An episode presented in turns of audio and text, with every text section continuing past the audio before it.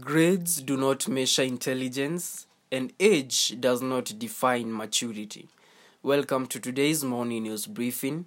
My name is Mr. Week. Good morning.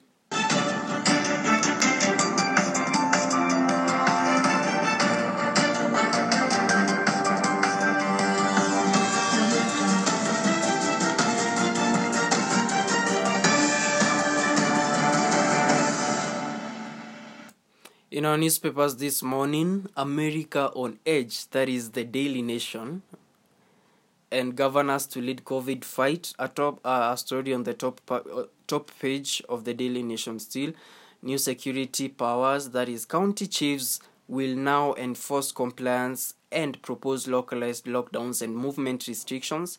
In schools, reprieve for parents as learners to stay home until January, but candidates and grade for pupils to remain in school on curfew, Kenyans to mark New Year celebrations indoors as curfew extended to January 3rd, curfew to be enforced between 10 p.m. and 4 a.m. That is pages 9, 10, and 11. On the standard newspaper, new school opening date out as Uhuru tightens COVID rules. A story on pages 10, 12, and 13. It is at the top part of the first uh, first page.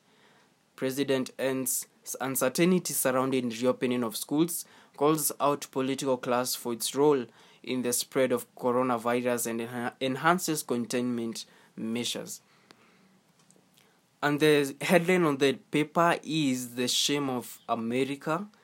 Trump declares himself winner of US presidential poll ahead of results, threatens, cause, uh, threatens court action to stop major fraud, Biden says he's on attack to winning, vows that counting will not stop, vote largely peaceful, save for a few protests. That is pages 2, 3, and 4 of the Standard. Wife of lawyer in ICC case speaks on surrender. Wife of Paul Gicheru, who will be without legal representation at the ICC, says family arrived at decision to have him clear his name. A story also on the on the Standard how coronavirus may have changed urban life for good, also a story on the standard.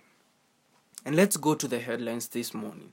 The Kenya Revenue Authority has set its sights on raising 5 billion Kenya shillings from the digital economy in 6 months to June 2021. This is ahead of the rollout of the digital services tax on January 1, which is levied on online businesses at the rate of 1.5% of the gross transaction value. Counties with surge in virus cases risk lockdown, Uhuru says. Uhuru said the, the positivity rate has shot up to 16% in October. This is four times what is that what is that it was in September.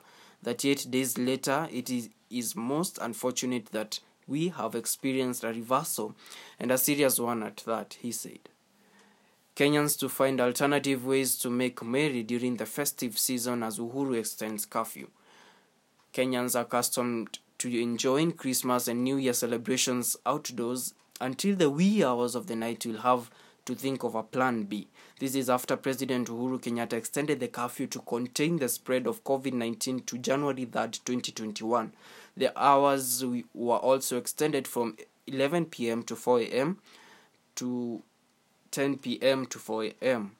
Usually, Kenyans troop to churches, bars, and restaurants to commemorate the birth of Jesus Christ and cross over to the new year. Former KDF chief Samson Mwathethe uh, appointed new Kenyan chairman. Jobs in flower farms at stake as France in lockdown. Uh, in this story, the effect of new containment measures in France have been felt in Kenya as more workers in the flower farms risk losing their jobs. France began its second lockdown on Friday, which is expected to be observed up to December. ICC prosecutor Bensouda asks Kenya to avail two suspects at large. International Criminal Court prosecutor Fatu Bensouda has welcomed the the move by Kenyan suspect Paul Gicheru to voluntarily surrender to the court. In a, in a statement on Wednesday, Bensouda said the court's judicial proceedings will follow in accordance with the requirements of the statutes. I welcome the news of Paul Gicheru's voluntary surrender and transfer to the custody of ICC, she said. ICC said Gicheru will make his initial appearance before the court on Friday at 4 p.m. Hague time. Those are the headlines this morning. My name is Mr. Rick and have a wonderful day.